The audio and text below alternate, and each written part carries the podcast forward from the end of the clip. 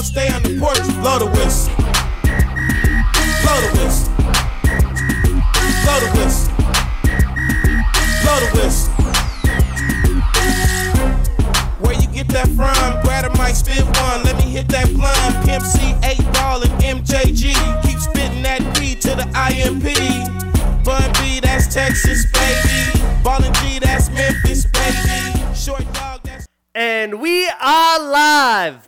And Buckets, episode 123, coming at you from the Valley on a beautiful Thursday afternoon, early evening, and loads of MMA action to break down. Another paper event, pay per view event this weekend, early Saturday because it's a London card. March Madness, UFC, you can't beat it.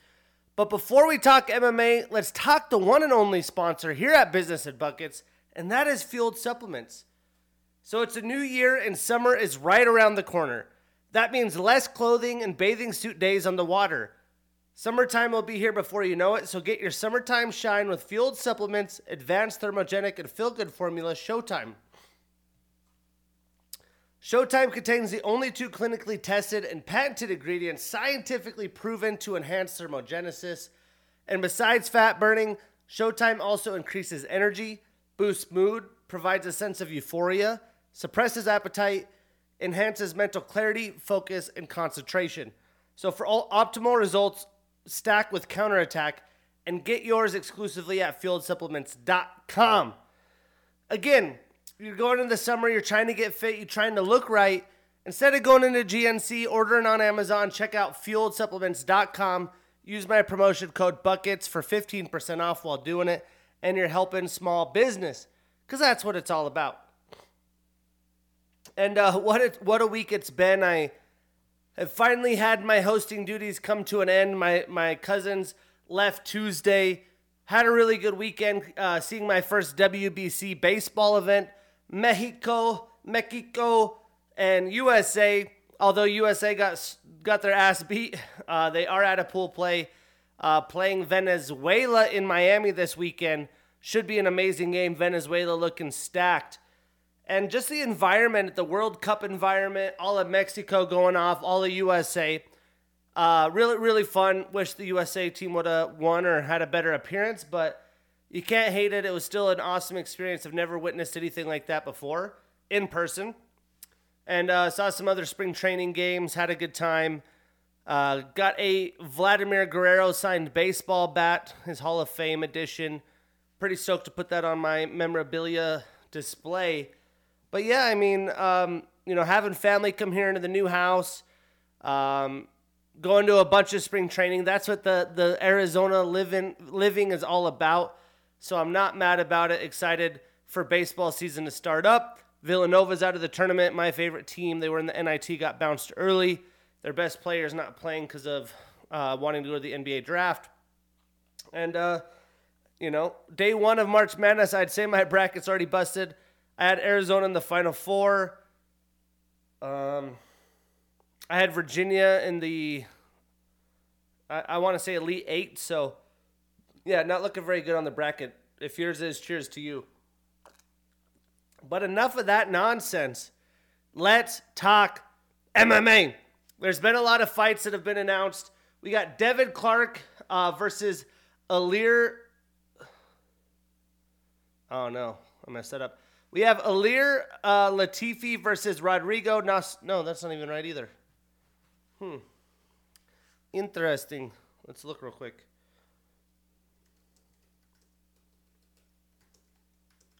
I think we already announced the Devin Clark, Kennedy, Nzechukwu. Then we have Nascimento. I remember that being a good fight, though. Rodrigo fighting somebody.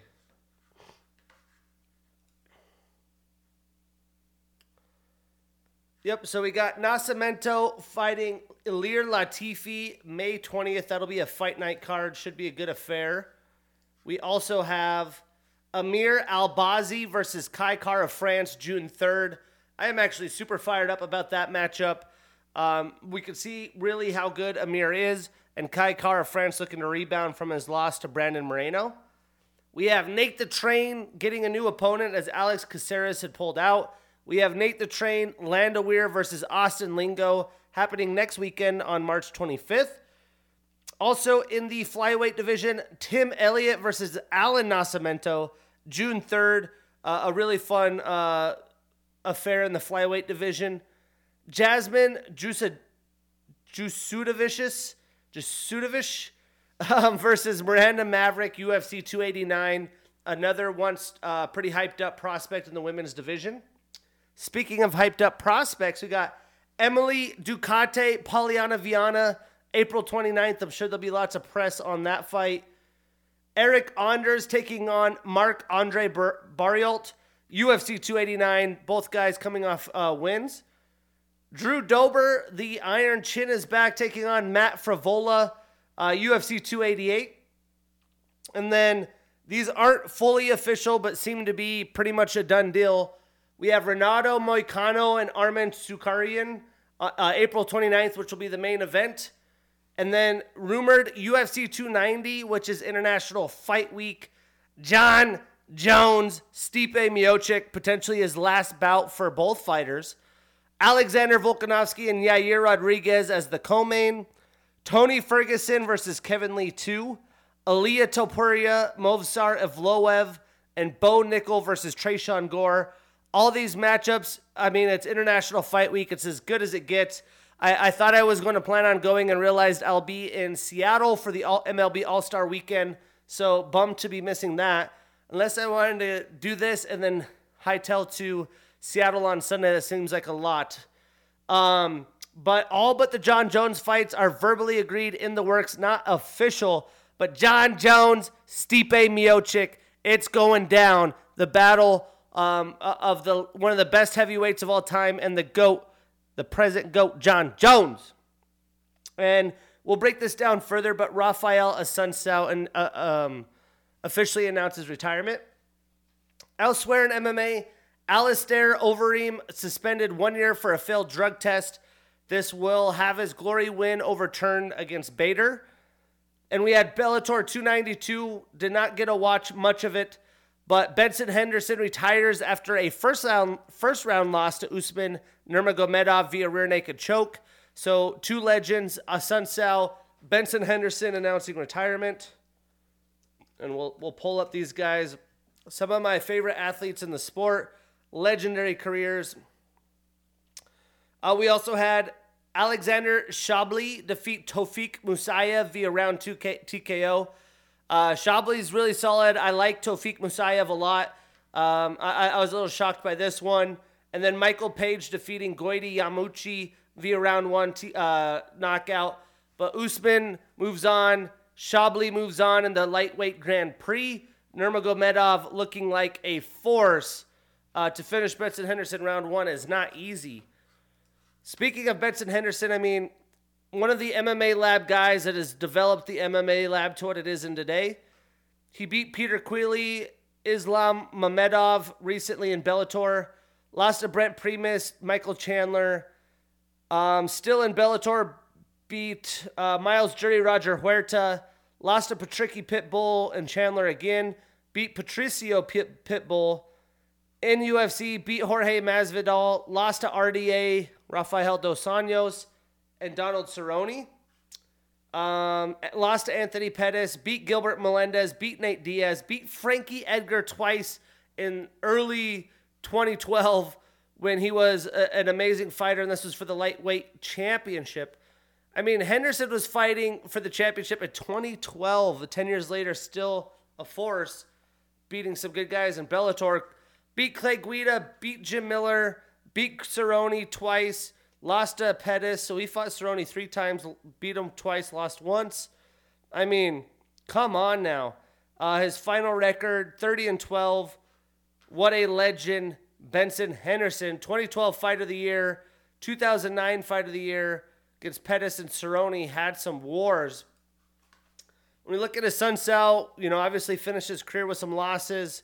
Lost to Ricky Simón, good young up and coming talent. Cody Garbrandt, Corey Sandhagen, Marlon Moraes. Beat Rob Font, beat Marlon Moraes, beat Aljo, lost to TJ Dillashaw, beat Pedro, Munhoz beat TJ Dillashaw.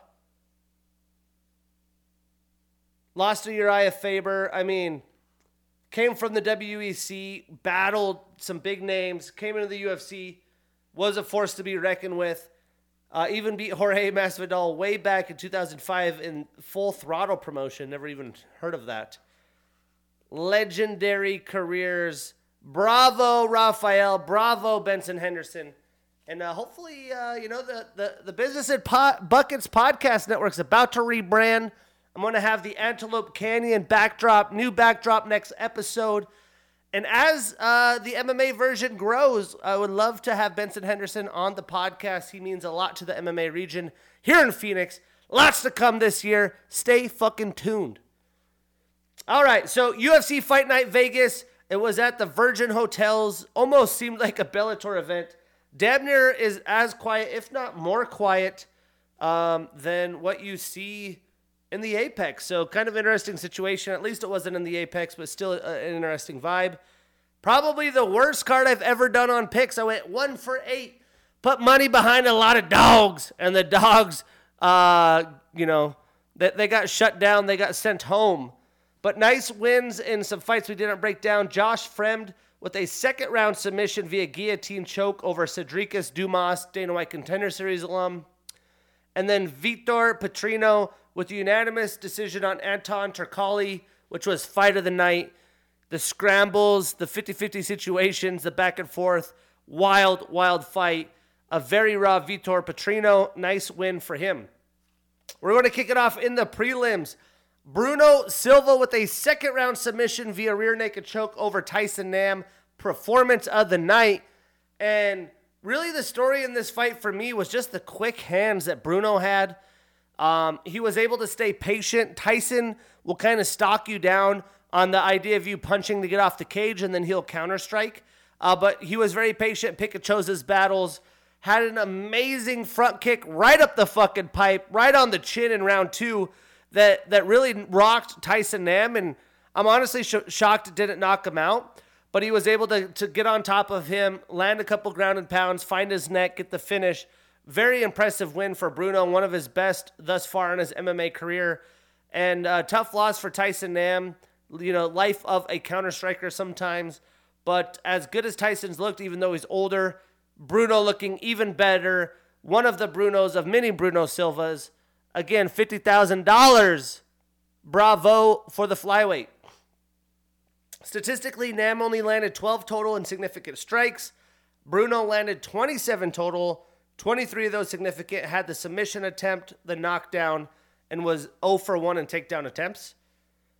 So where do these gents go? I, I would say Tyson starts a new losing streak at or well, he starts a new losing streak at one and two, and is one and two since 2021. So since the start of 2021, hasn't been very active. Definitely been struggling. Needed a win here, and Bruno's on a three fight winning streak since 2021, so hasn't been super active either, but he enters the ranking at number 15. You got a number next to your name, $50,000. What a good weekend in the office. So, what's next? Well, for Bruno, I would love to see him fight Sumudaerji, uh, uh, who was he was once scheduled to fight, but it didn't happen. So uh, that would make a ton of sense as someone higher in the rankings of him, Tagir Ulanbekov. He, he already lost two, so that seems like the appropriate matchup. Stylistically, would be a ton of fun. And for Tyson, David Dvorak, uh, a guy who's uh, on a little tough skid as well. Very uh, intriguing prospect, though. I think that would be an awesome stylistic matchup. Either way, I'll be tuning in when these two guys step in the octagon. And what a showing here. Ariane Lipski, unanimous decision over JJ Aldrich. And this fight was just quite different than I, I, I, I saw it playing out. You know, JJ wasn't as aggressive. She's usually the one pushing the pace. She's usually the one looking to get the takedowns. And Ariane controlled the, the you know, the queen of violence was in the center, controlling it, pushing the pace, landing shots, you know, had a little bit of a reach advantage and really shut down JJ's attack early on where she didn't feel comfortable closing that gap because she was getting picked apart on the outside. And she really even had good takedown defense as well. JJ did try with some takedowns. She was able to find her balance, get up against the cage, uh, push her off, get a whizzer, whatever the situation was. And I haven't seen her done that at a high clip before. So very, very impressed with Ariane Ariane Lipski's full performance here. Uh, statistically, she did work. She landed 113 total strikes. 101 of those were significant. She was two for two in takedown attempts of her own. And JJ only landed 56 total, almost, you know, half of those strikes. 49 of those 56 were significant. And she was 0 for 12 in takedown attempts. That's what I'm saying. The queen of violence, becoming more well rounded, trains that top team, looking really good. She could be a problem. So she starts a new winning streak. She is 2 and 2 since 2020. So not very active herself, but needs to, you know, she's got a good a bit of momentum. Uh, I would expect her to be fighting here early in the summertime. And JJ extends her losing streak to two. For Ariane, I think Jillian Robertson would be a fantastic matchup. Someone who's also going to look to grapple. And JJ, I think she could square up with Montana De La Rosa, who just recently lost. Um, I'm surprised they haven't even you know matched up before. Those would be great fights to make in the women's division. And then we had Victor Henry with a split decision over Tony Gravely. And as much as I was knocking Henry in his last bout, I wasn't, you know, I think I picked him. He wasn't very aggressive. The volume wasn't there. And he went to the basics and got out his, his, his gloves to get his hands dirty. The volume and pace that Henry had in this fight was next level against a guy who has a wrestling background that, you know, over time has shown very good cardio, and he just took him really deep into the ocean, dragged his ass down where he could not fight back. And I thought this was the best Victor Henry we've seen thus far in the octagon. Uh, Victor landed 190 total strikes. 154 of those were significant, two submission attempts, and a reversal of his own. Tony landed 90 total, 75 of those significant, and had three takedowns and 17 attempts. Uh, sloppy takedowns, you know, tired takedowns, looking to, to just get away from the hands of Victor because he was all over him. I mean, Victor landed 100 more strikes in a three round bout. I, I, I couldn't believe it. And he looked like he was fresh, ready to continue against a guy that's got great cardio. So, very, very impressed. Um, Victor starts a new winning streak. He has two and one since entering the UFC from Rizin, and Tony extends his losing streak to two. He is two and two since 2022. Has been active. You know, got a loss, got a win, got a loss, got a win. So tough up and down, but I'm sure we'll see him back. So Davey Grant just fought. How about Henry? Davey Grant, that seems like the fight to make, especially with both of them fighting on this card. Davey said he's ready sooner than later. Uh, I would love to see that matchup soon. And for Tony, he can fight Chad Anning- Anheliger. I think that'd be a good matchup for him. Moving on, we did have Davey Grant with a third round submission via inverted triangle choke. You know, me just getting into jiu-jitsu. I've been hosting for the past few weeks, so haven't really been going. Need to need to get back on my routine. But I'm watching this and I'm like, how in the hell especially in the third round, as tired as you are, do you even in your mind think, oh, I can potentially get this? He locks it, and all of a sudden, Rafael Assunção is sleeping, and that earns him performance of the night, deservedly so. But I was pretty bullish on Rafael, who I believe was an underdog in this fight. And, you know, watching it back, Rafael was in control of this fight the first two rounds, and I think had it two to zero. I think it was easily uh, 2018 going into round three. And in round three, Davey landed a big head kick, um, you know, knowing he was down, especially because things got even more interesting, is when Assunção seemed to be in a good position, Grant got a point deduction because of grabbing the fence. He'd been grabbing on the fence all fight. Finally, the, the ref said, hey, we're going to get a point deduction. But they split them up. They did not give Assunção the position, which really is interesting because it really dictated the, the end of this fight. You put him back into that position. A Assunção is probably not going to sleep, and Davey Grant's not landing a huge head kick and then a bit uh, uh, big spinning back fist a couple strikes later and, really messed up a Assunção where Davey was able to get on position, somehow lock in that wild triangle choke. And when you think of a triangle choke, usually you're down on your back in guard. You have someone on top of you. You get the legs locked where you have an arm close to the head, and you're cutting the circulation off to where if they don't tap, they're going to go to sleep. So the way it happened was in a scramble position where Rafael was in between the legs of Davey. He was somehow, while his chest was down, squeezed Rafael while his chest was down in a weird leg concoction.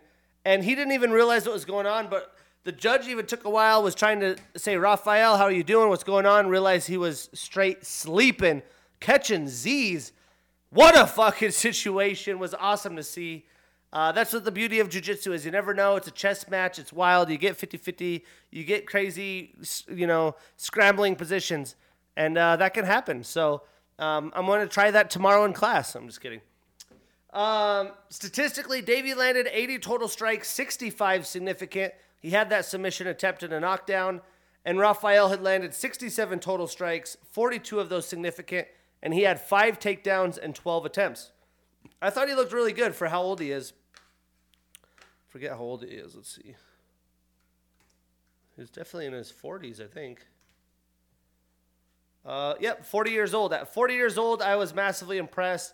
I know because he's lost a lot. A guy like that who has, you know, basically been a title contender. You don't want to keep losing, and it's over. Probably not worth it. You know, hopefully he's fine financially because he can still fight and still fight at a high level. And I, I was really impressed and you know, me giving these predictions, I want to follow through, and it looked looked great till it didn't. That's the, the beauty of fighting. Um, Davey ex- extends his winning streak to two, and Rafael retires going one in five in his last six fights since 2019. So definitely a tough stretch against really good opponents, though. Got to give him that credit. So again, that's uh, Rafael's career. We already talked about that on the top. For Davey, I think Victor Henry would be a fantastic fight. Both looked great. Um, let's make it happen sooner than later. Why not?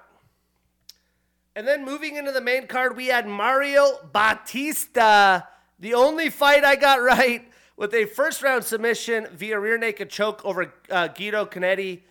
And I mean, Mario motherfucking Bautista is showing his jujitsu is the real deal. He trains here in Phoenix at the MMA lab with a bunch of fucking soldiers. And as you know, before previewing this fight, I said he deserves to fight higher quality talent. No offense to Guido. You know, he's 43 years old. He looked good, still shredded, in great shape, is a warrior. But he is making slight work of his opponents, not taking many shots, and um, just making it look seamless. I mean, putting on a fucking jiu-jitsu clinic. Watch some film of Mario Bautista. This guy is on the rise. He's not even 30 years old yet. It only took him five total strikes, landed three significant.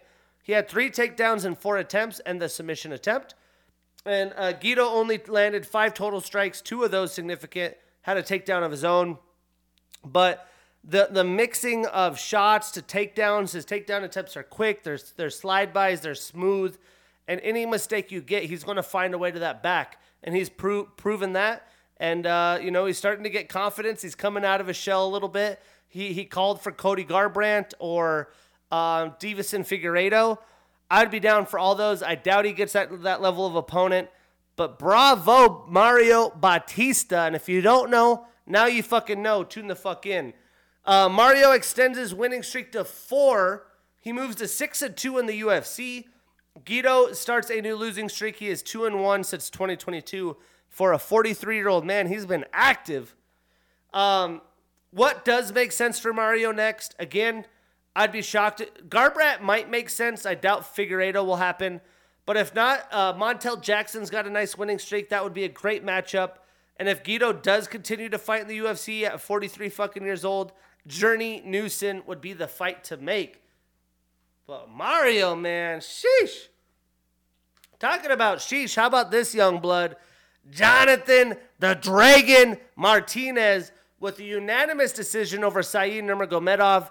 And I said this fight would be super close. It's a 50 50 coin toss. And uh, I, I definitely think that was the case. Starting at round one, I had obviously picked Said. You know, you might think differently. Said was all over Jonathan. a lot of these guys that have the ability like Said, you had Zabit back in the day, they are so fucking dangerous in the first round. Conor McGregor, Michael Chandler, these types of guys. But if you get them into the second, third round, when they're giving you the best that they have, they're exerting a lot of energy, it's a completely different fight. And I think this is the case that we saw in this fight because Said hasn't been tested that much. And uh, he had the speed advantage. He was doing his high kicks, he was doing anything that he wanted. And Jonathan was firing back with, with the kicks of his own. These guys both have savage kicks. I said if this would be a kickboxing matchup, it would be savagery. And that's really what happened. But then rounds two and three, I think Jonathan took over. And although it was a unanimous decision, this was still a tough, close fight. Um, I did give rounds two and three to Jonathan and round one to Said, but uh, round three was definitely interesting and a very, very close round. Um, but you know, this is an amazing win for Jonathan. He is now in the rankings. He has a ton of potential. And I think until probably 2022, we really did not see Jonathan Martinez start to blossom. He was training with James Krause. Now he trains with a different team. He's got a lot of different experiences. And I do think the, the, the his size for this division, he's going to be a problem. He's not going to be the fastest guy. He's not the tallest guy, but he's well rounded. And he fucking showed off, showed off and showed out. Statistically, Said landed 101 total strikes, 47 of those significant. He had three takedowns in nine attempts and two submission attempts, while Jonathan landed 78 total strikes, 38 of those significant. He had a submission attempt as well and went 0 for 1 in takedown attempts. Obviously, Said with a lot more volume, but a lot of that was round one where he clearly won and tapered down uh, t- towards the, the rounds two and three. Uh, Jonathan extends his winning streak to five. He's on fire. And he moves it to the top 15 at number 14 Said has his four fight winning streak come to an end and he does start a new losing streak and exits the rankings. So, Jonathan, overwhelmed with emotion in the post fight interview, I think he has the past few times. Again, I don't think he really has started getting confidence until last calendar year. And that's why he's so emotional, is he keeps like almost shocking himself. He, he he doesn't have that killer instinct and belief in himself, but now he's getting it, and that's going to make you a, a, a bigger problem.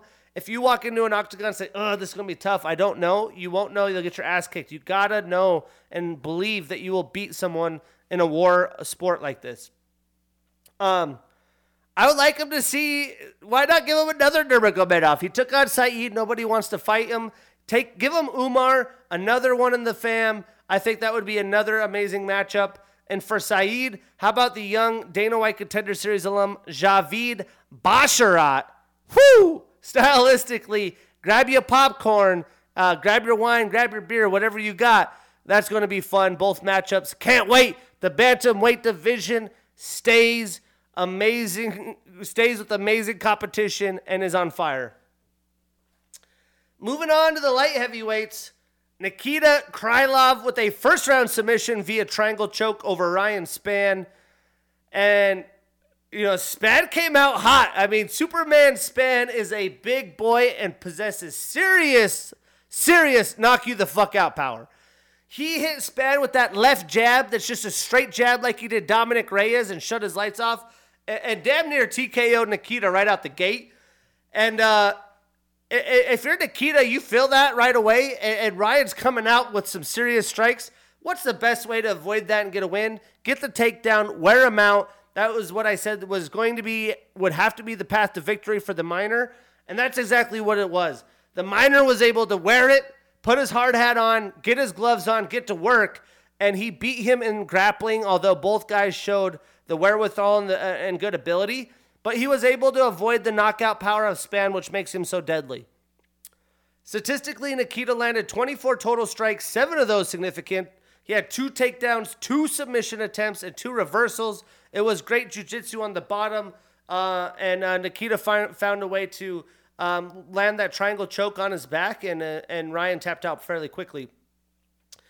Ryan landed five total and significant strikes. He had a takedown and two attempts, a submission attempt, and two reversals of his own. So, uh, pretty interesting round, uh, but great game plan by Nikita, and he's lucky he was able to wear that jab because it fucking touched him good. So Nikita, he, he's doing well, man. He doesn't get the love that a lot of other fighters get, but he has a winning streak increased to three. He stays at six in the rankings. And Ryan has his two fight winning streak come to an end, starts a new losing streak. He is two and one since 2022 and moves down two spots in the rankings to number 10. So things get interesting for Nikita. If Alexander Rakic could come back soon, that's got to be the fight to make. If not, um, I, am not too sure what's going to happen. He might need to let the division shake out a bit. And for Spann, I think Paul Craig, the veteran, that would be a fun matchup. Good jiu-jitsu. Um, he, he's definitely improved his boxing, you know, in his older days. Uh, but that would be a lot of fun. Make it happen. Then the co-main event. Alexander Volkov with a first round TKO over Alexander Romanov. And I don't have a lot to say about this one, to be honest, but Romanov looked out of shape. He's a young kid. He had been undefeated, suffered his first loss, and it seems like there might be some discipline issues going on or something, but he did not look like the deadly weapon we saw in his undefeated streak. He looked terrible. And uh, you're, you're fighting a very, very talented Volkov. You got to be the best version of yourself, and that clearly wasn't it. He looked gassed after the takedown attempt. He didn't get it. You know, a, a minute in, it looked like Volkov was going to fucking – you know, uh, mop him up. But it only took Volkov 27 total strikes, 12 significant, and Romanov was 0 for the golden egg and 0 for 5 in takedown attempts. I mean, back to the drawing board. Whoever is his coach needs to get in his ass. Volkov now extends his winning streak to two. He is 4 and 1 since 2021. He has only lost to Tom Aspinall and Cyril Gane uh, since um, right. Uh, well, he's four to one since 2021, so he's lost to those two since like 2019. Two amazing heavyweights. Volkov just doesn't get all the love, but he is a problem. He also moves up in the rankings one spot to number seven. And then Romanov extends his losing streak to two, his only two pro losses, and he moves down one spot into number 15. So for Volkov, I was kind of shocked these guys haven't matched up. Tai Tuivasa went from barely ranked all the way up top real quick. Give me Tai Tuivasa, Alexander Volkov. Tai coming off the loss to Gane. Volkov on a hot streak. That would be a, a perfect fight for Volkov. And for Romanov, Blagoy Ivanov is the fight to make. And see if he get back on track. If he looks like he does now, big problems for Mr. Romanov. Then the headliner. How about the machine? I'm hungry. Ah! He's fucking savage. He's a Tasmanian devil. Merab Dvalishvili with a unanimous decision over Petr Yan. Petr wanted it and he got it. He got that in a bajillion takedowns. Rob uh, Merab Dvalishvili with 49 takedown attempts, the new UFC record for takedown attempts. And does he make it look easy? I challenge everyone right now to just go in their room and shoot 20 blast doubles. Try to shoot 40 blast doubles, let alone 49 blast doubles. I'd even say you could give yourself 15 minutes of rest.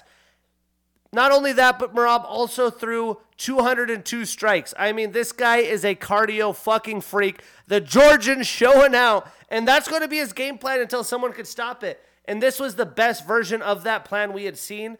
And Petr looked good. He, he defended takedowns. I had said he's really gotten good at that over and over and over. But when you have 49 blast doubles coming at you, plus 202 strikes in a three round affair, good fucking luck. Uh, Petr landed 87 total strikes, 75 of those significant. He was one for five in his own takedown attempts. And again, Merab landed 202 total strikes, 147 of those were significant. 11 takedowns, 49 attempts. Again, lots of credit to Petr for shucking 38 of those bad boys, but he still got taken down 11 times. He got beat up. That eye got pretty beat up. And uh, Merab's right on his way for the title. He extends his winning streak to nine. He is nine and two since entering the UFC. He went 0 for 2. Now is on a nine fight winning streak. He moves into the number one contender uh, spot. And Petr extends his losing streak to three once a world champion due to a no contest, all this drama. Now he has a three fight losing streak. He has one in four since 2021. He's fought the best of the best, but brutal fucking stretch. And he does move down two spots in the rankings to number four. So now the bantamweight division is very log jammed. Let's say Sean O'Malley does get the next title shot, like Dana White promised. Whether Aljo pulls out for this fight against Henry or whether he gets the winner. If that's the case, I think Merab's going to fight again, which, he, you know, he doesn't want to fight Aljo for the title anyways. Aljo, you'd think, would get another title defense before moving up. But maybe he pulls out against uh, Henry, Aljo does, and and he just moves to 145 for Merab if Merab gets a title shot. You know, that, that's a possibility. I, that's probably the lowest possibility. But I'm going to assume he fights again before the title shot, and he's going to get the winner of Marlon Chito Vera and Corey Sandhagen. And for Petr, I think a matchup with Dominick Cruz is the perfect matchup. Allows Dominick Cruz to get right back up in the mix where he probably wants to be to end his career. And uh, for Petr, it's a very winnable fight. Um, either way, the fucking top of the bantamweight division is stacked. It's logjam. Good luck figuring that shit out. Hopefully, we have uh, si- uh, signatures on the dotted line for the Henry Cejudo Aljo fight sooner than later. But what a showing by the machine! He's a he's a savage. So yeah, I went one and eight. Let's just forget that happened, and uh, we'll move on to UFC 286 in London at the O2. Early prelims on Fight Pass, 9 a.m. Pacific. Wake up, get your March Madness, get your UFC, grab your stogies, grab your breakfast, whatever the fuck you gotta do. A little smoke and a pancake. That's going down. Prelims on E ESPN2, primetime television, 11 o'clock Pacific. Main card, 1 p.m. pay per view. Let's get it. Um, some good fights we will not be breaking down. Malcolm Gordon fights in the early prelims. Sam Patterson is making his contender series lightweight debut in the prelims. Those are fights uh, worth tuning into. But we're starting at the top in the early prelims. We get Juliana the Killer Miller, 26 years old with a 4 and 1 record, taking on Veronica Macedo, the 27 year old fighter with a 6 4 and 1 record. And if you've watched The Ultimate Fighter, how could you not love you some Juliana Miller? Odds against her. She's a fucking savage. She goes in the ring with all on the line. And uh, I- I'm rooting for her. And she has some real ability and is still so young. So is Veronica. But here we get the Ultimate Fighter winner in her UFC debut against a young UFC veteran. She is young, but she has some fights under her belt. Really just looking for any type of success. So, Juliana, obviously the Ultimate Fighter 30 champion. She is on a four fight winning streak and she is an Invicta alum. She is taking on Veronica, who trains out of the MMA factory. She has been back and forth from the flyweight and bantamweight divisions. She's on a one fight losing streak and is a brutal 1 4 and 1 since 2016. Now, I think this fight is going to be closer than the odds give credit for, but Juliana has a very aggressive striking style, and that should work for her. And it could also put her in bad situations as well. So it's going to be interesting how it shakes out. But I think her volume is going to be hard to handle for Veronica. For that reason, I'm taking Killer Miller, putting her on my parlay. We got to make up for last week. We marking that ish down, and we getting that bread. Moving on, we got Jai, the Black Country Banger. Herbert, 34 years old with a 12 and 4 record, taking on Ludovit Mr. Highlight Klein, 28 years old with a 19 and 4 record. Now, this is a pretty awesome matchup to be in the early prelims. Two men have had a little bit up and down in their careers, but really have shown ability to be able to compete in this very deep, talented lightweight division, which I've said over and over, I think is the deepest with high level talent and the top 10, the best talent on a UFC roster. I would go bantamweight next, and then it gets interesting from there. When we break it down, Ludovit is a southpaw fighter. He's on a two fight winning streak and is 3 and 2 in the UFC. Eight of his 19 wins are via knockout, eight via submission, so 16 of his 19 wins are via finish, and two of his four losses are via submission. Now, Jai is an orthodox fighter. He has a black belt in BJJ. He is a Cage Warriors alum and former champion. He's on a one fight winning streak and is 2 and 2 since 2021. He does have a 4.5 inch reach advantage. Nine of his 12 wins are via knockout, and three of his four losses are via knockout. So to knock out or to be knocked out. Now, I think the Black Country Bangers in for a banger. Jai definitely has more experience and has fought, I think, better talented fighters on the roster. I believe his reach advantage and power is going to be too, mo- too much for the younger uh, Klein. I think he finds a way to get a decision victory. And I'm taking Jai Herbert. I'm putting him on that parlay. We marking that ish down, and we getting that bread. Let's look at the odds.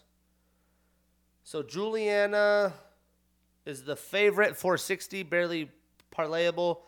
And Jai Herbert's the dog. We're getting more dogs this week. Then we have Joanne JoJo Wood, 37 years old with a 15 and 8 record, taking on Luana Dread Carolina, 29 years old with an 8 and 3 record. Now, this is a matchup of a veteran looking to get back on the winning path versus a young woman entering her prime, looking to make a name for herself in the UFC. And uh, that's always makes for interesting fights. Two ends of the spectrum. Now, JoJo has a Muay Thai uh, style. She trains at a syndicate MMA with her husband as the coach. She has a purple belt in BJJ. She is an Ultimate Fighter, Invicta, and Cage Warriors alum. She's definitely one of the OGs of the women's UFC. She's a kickboxing, sport karate, Thai boxing, and Muay Thai champion in certain leagues. She's on a three fight losing streak and hasn't won since January of 2021. She is 3 and 5 since 2019. Not very great, but has fought very good women. Five of her eight losses are via submission. She was the 2014 fan favorite fighter of the year and 2012 newcomer of the year. Luana has a blue belt in Muay Thai and BJJ. She is a Dana White Contender Series alum. She's on a one fight losing streak. She is 4 and 2 in the UFC, and she has a three and a half inch reach advantage. Now, I think JoJo's going to be the aggressor in this fight and is definitely going to use her experience and coach game planning to eliminate Luana's length. I think you have to. I think she's going to look to take her down, get her up against the cage, wear on her so that this isn't straight a kickboxing fight. Maybe tire her out and turn it into a kickboxing fight later. Although, you know, uh, JoJo's been up and down lately, I'm putting my money on uh, JoJo. She is the favorite.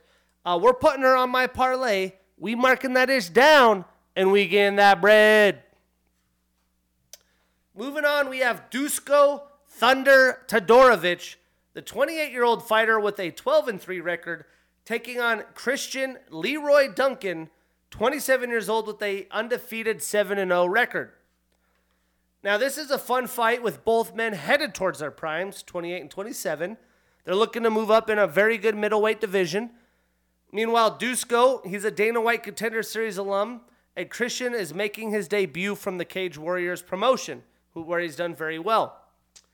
So Dusko's an orthodox fighter. He has a black belt in BJJ and Taekwondo. He's a Dana White Contender Series alum. He's on a one fight lose, winning streak and is 4 and 3 in the UFC. 8 of his 12 wins are via knockout. 2 of his 3 losses are via knockout. So much like Jai, to knock out or to be knocked out. Now, Christian is a Cage Warriors alum. He is undefeated and is on a seven fight winning streak and five of his seven wins are via knockout.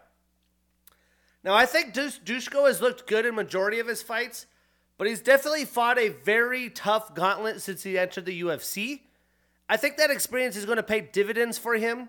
Although Christian's done well in Cage Warriors, it's just not the same level of competition.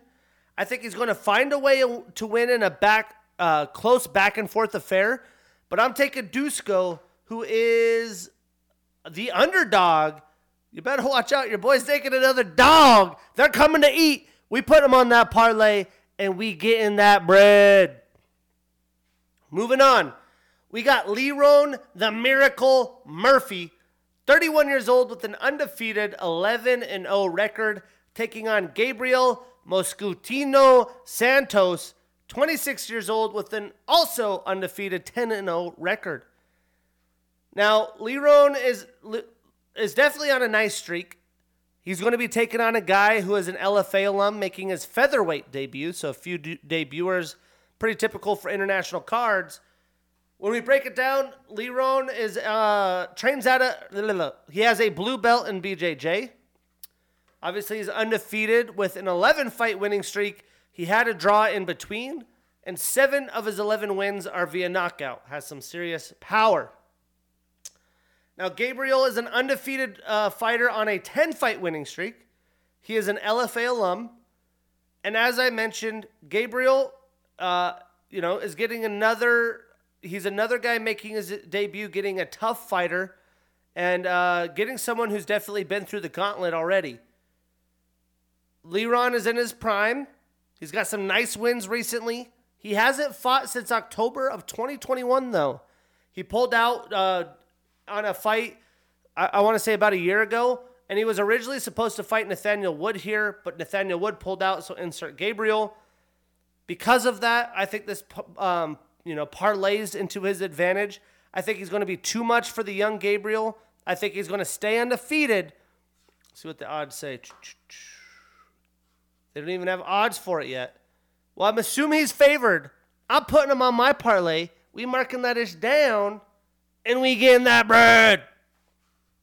All in the early prelims. Some good young talent.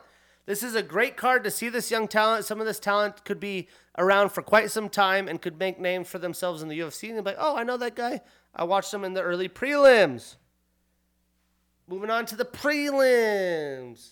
We got Muhammad, the Punisher Mokaev, 22 year old fighter with a 9 0 record undefeated, and a number 12 next to his name at 22 years old. He's taking on Rafael Pastor Filho, the 29 year old fighter with a 14 and 2 record. And really, the impressive run from the young Mokaev continues. This time he is fighting a Dana White Contender Series alum who is on a roll. Will it be too much for him? Well, Muhammad has a freestyle wrestling and submission grappling background. He has a purple belt in BJJ. He has an ADCC gold in the UK championships in 18 and 19.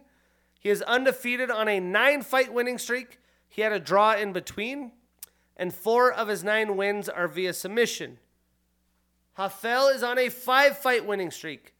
He's a Dana White Contender Series alum.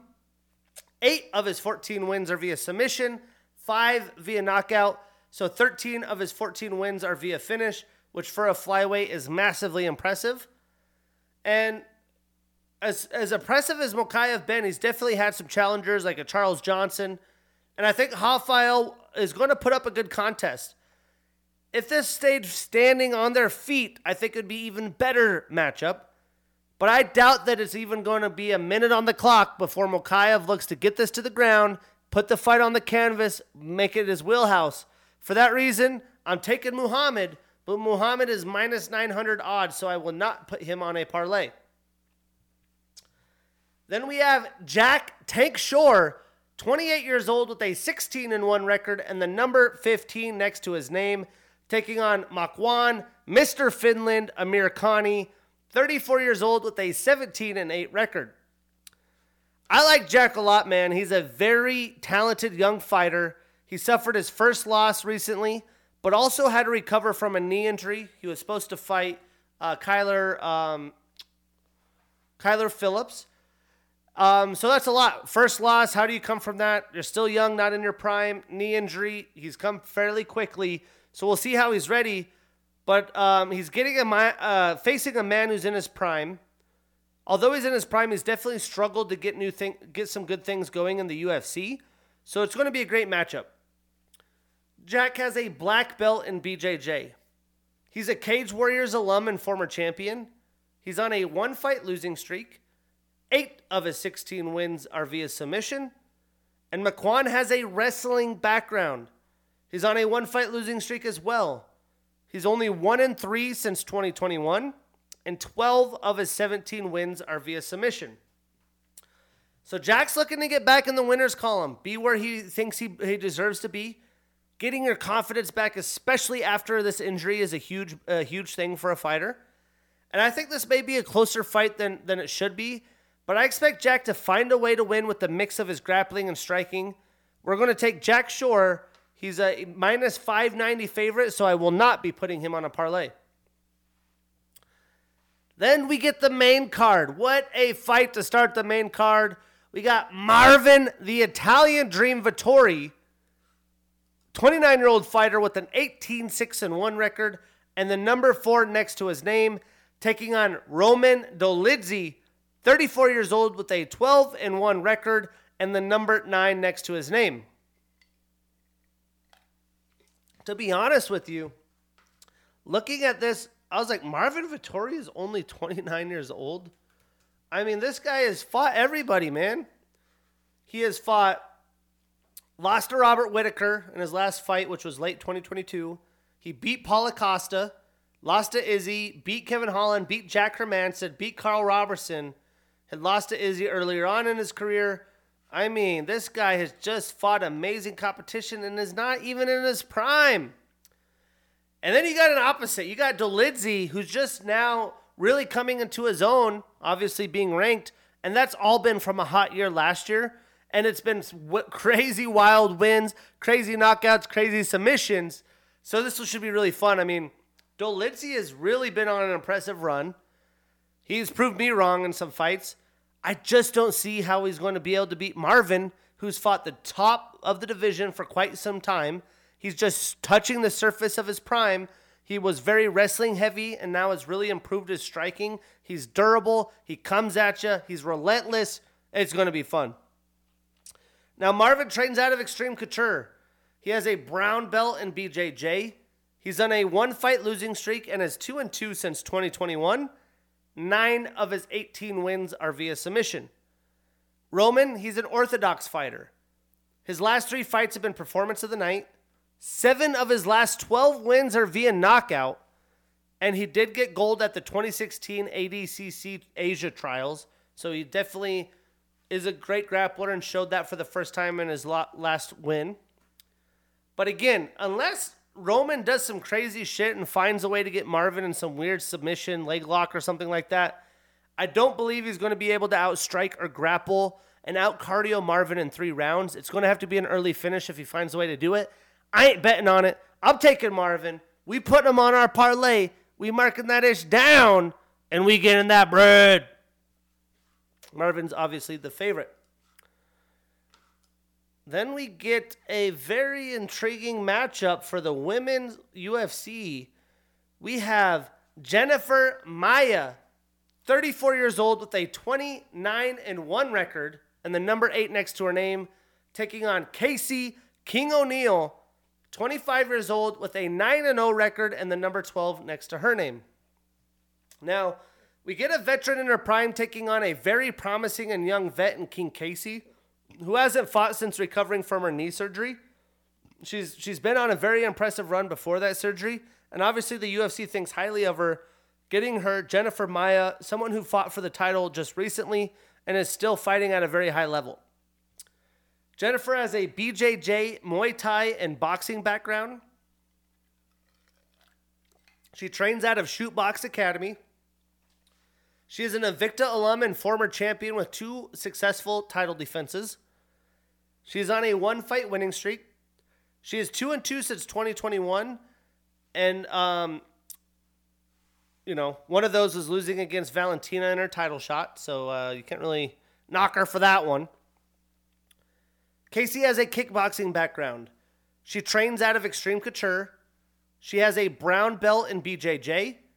She was the 2021 Rookie of the Year.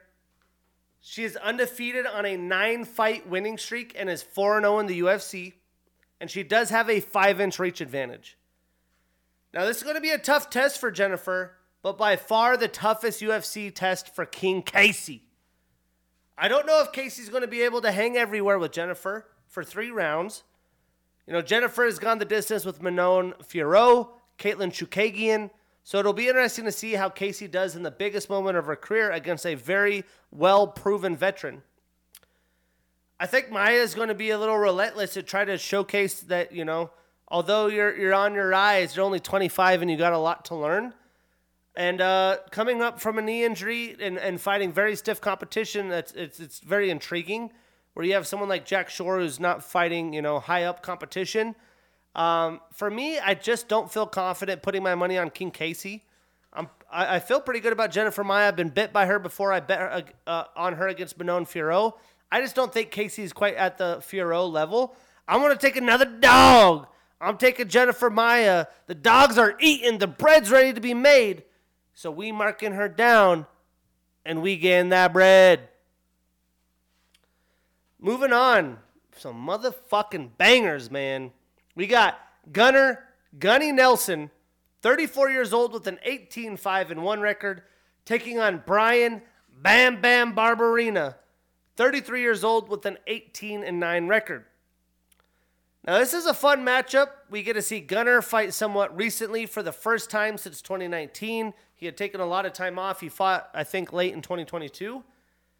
And he has taken on very stiff competition and gets the biggest game ready fighter in tw- since 2022 and bam bam. Um, since rodriguez withdrew from this fight you know bam bam's ready to rock and it's going to be really fun to see how, how this goes and if gunnar's going to want to square up with him.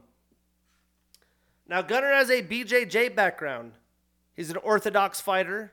He has a black belt in uh, Goju Ryu Karate and BJJ. He won gold at the 2009 Pan American Gi and No Gi Championships. He's tied with Chris Lytle and Demian Maia for the most submission wins in UFC welterweight history with six. He's on a one fight winning streak after losing to Gilbert Burns and Leon Edwards in 2019. And 12 of his 18 wins are via submission. Is someone the UFC thought very highly of, gave him Gilbert and Leon, didn't get the wins, took some time off. I believe he battled an injury. Now he's back in his prime, trying to make a name for himself and is a big favorite here. Bryan has a blue belt in BJJ. Three of his last five fights have been fight of the night. Grab your popcorn because Bryan's going to fucking make it a fight. 11 of his 18 wins are via knockout. He is a King of the Cage alum. He's on a one fight losing streak and is 2 and 1 in 2022. Again, this fight's going to be chaos. This could low key be fight of the night. I don't really know what to think of this fight.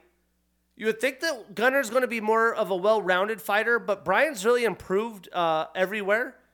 Both men in their primes, both guys are gamers, but I got to go with Gunnar as he's been fully prepared while Bryan took this late notice. Um, for that reason, I'm putting Gunnar on my parlay. We marking that ish down, and we getting that bread. Then we have the motherfucking co-main event. Golly!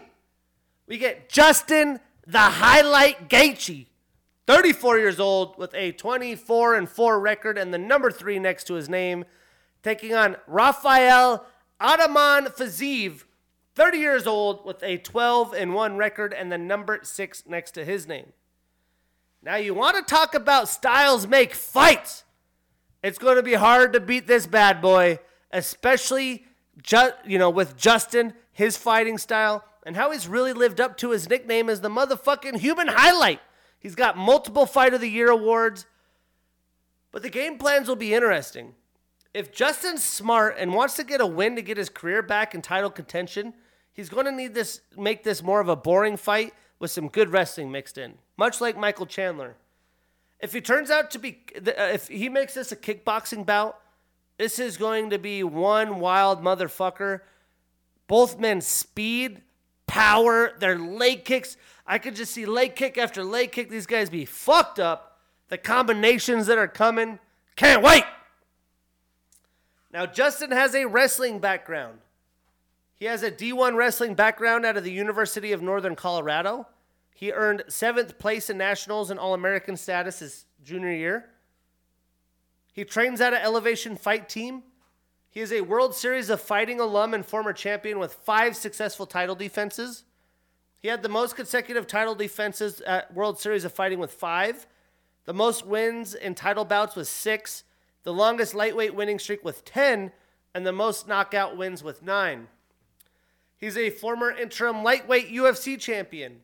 He had the 2017 Fight of the Year against Michael Johnson, the 2018 Fight of the Year against Dustin Poirier, the 2021 Fight of the Year against Michael Chandler. Like I said, strap in. It's about to go down. He is on a one fight losing streak, but has only lost to Khabib and Charles Oliveira, who are both champions since 2018 when he lost to Dustin Poirier. 19 of his 23 wins are via knockout, two of his four losses are via knockout, and two via submission. So he's either finishing or getting finished. Now, Rafael has a Muay Thai background. He trains with killers at Tiger Muay Thai and Kill Cliff FC, also was Sanford. He's a blue belt in BJJ. His last five fights have been fight of the night or performance of the night. Again, strap the fuck in. We're about to see fucking chaos. He's on a six fight winning streak. He is a Titan FC alum. Eight of his 12 wins are via knockout. He was the 2021 Breakout Fighter of the Year. He's a three time Kyrgyzstan Muay Thai champion in 07, 08, and 09. And looking at this, I mean, Fiziev is a very talented and amazing fighter. He really is. I've been massively impressed. I don't see how he's going to be more durable than Gaethje in a war, though. I also think Gaethje has Trevor in his corner, who is one of the best coaches for game planning. If Justin follows the plan, he mixes in some wrestling. This is his fight to lose. When it comes to striking, I do think Rafael may have the speed advantage. So if he catches Justin, I'm not sure with all the wars that Justin's been in how many more shots he can take. I do expect Justin to be smart here. He has experience. He's been over emotional. He talked about that in the Charles Oliveira fight, where Rafael's full of himself. He's on a winning streak. You know, he had a really good war with RDA in five rounds, caught him in round, round five. But this is the stiffest test to date. And who knows if he's ready for the emotional things that come with a pay per view in London, a co main event. I mean, this is some big time fucking shit. For that reason, I'm taking Justin Gaethje. We got another underdog. We're making money this weekend. I'm motherfucking telling you, last weekend was a joke. We putting him on our parlay. We marking that as down, and we getting that bread. Fired up. Then we have the main event of the evening. We have Kamaru, the Nigerian nightmare Usman, 35 years old with a 20 and 2 record and the number one next to his name, taking on Leon Rocky Edwards, 31 years old with a 20 and 3 record. I honestly forget that this is a trilogy and not a rematch. Either way, Kamaru is still one of the pound for pound greatest fighters to ever step foot in a UFC octagon. He literally just dominated Leon until the final seconds of the fight, and people forget He's only 35. He's still in his prime, even after all the things that he's accomplished. Now, I love Leon Edwards. He's a very worthy opponent, but it's just the wrong place at the wrong fucking time. And he's in his hometown crowd. Now, Kamaru trains at an elevation fight team. Trevor Wittman with the comb, the both main events in London and enemy territory. He has a black belt in BJJ. He has a D2 wrestling background out of the University of Nebraska at Kearney. He had a bronze, silver, and gold medal in 2010. He's an Ultimate Fighter, Legacy FC, and RFA alum. He was the TUF 21 champion. He is a former welterweight champion with five successful title defenses. It's weird seeing him back in his green shorts. He's the first Nigerian born UFC champion. He also played in Black Panther. He has the latest knockout in UFC title history against Colby Covington, the most consecutive wins in UFC history with 15. He was the 2021 Fighter of the Year. He had the 2021 KO of the Year against Jorge Masvidal. He's on a one fight losing streak, which ended his 19 fight winning streak. Nine of his 20 wins are via knockout. Now, Leon has a black belt in BJJ. He's the first Jamaican born UFC champion. He is on a 10 fight winning streak. He did have the no contest there against Belal Muhammad, but he was, in my opinion, easily on his way to beat Belal Muhammad. So I'm going to give him an 11 fight winning streak. Seven of his 20 wins are via knockout. He had the 2022 K out, uh, knockout of the year against um, Jorge or against Kamaru Usman, and he had the 2022 comeback of the year in the same fight. I really do think Leon has some more swagger to him. He's more confident this time around. But I think Leon has awoken even more in the motherfucking Nigerian nightmare. And Kamaru's coming, man. He's going to be relentless in his game plan. And who knows how Leon is going to be able to handle being a champ. All the new fame, the time away from fighting. I honestly think it happened so quick. I am sure he is the best version of himself, but he is not better than Kamaru besides being a faster striker. And as a fighter, if you've competed in any sports and you've been broken like Leon was in the fifth round, that as motivational as that last round uh, coaching, you know, corner sound bites were, Leon was fucking broken. He hadn't been beaten for 20 minutes and he had no idea what to do. He caught him with the head kick that built some confidence. He's got his thing, and you have to convince yourself you're the best. But facts are facts, and the nightmare, Nigerian nightmare is back. We're taking Kamaru. He's getting his throne back. We putting him on our parlay, and we getting that bread. Fuck yeah, London, let's go Saturday. It's about to go down.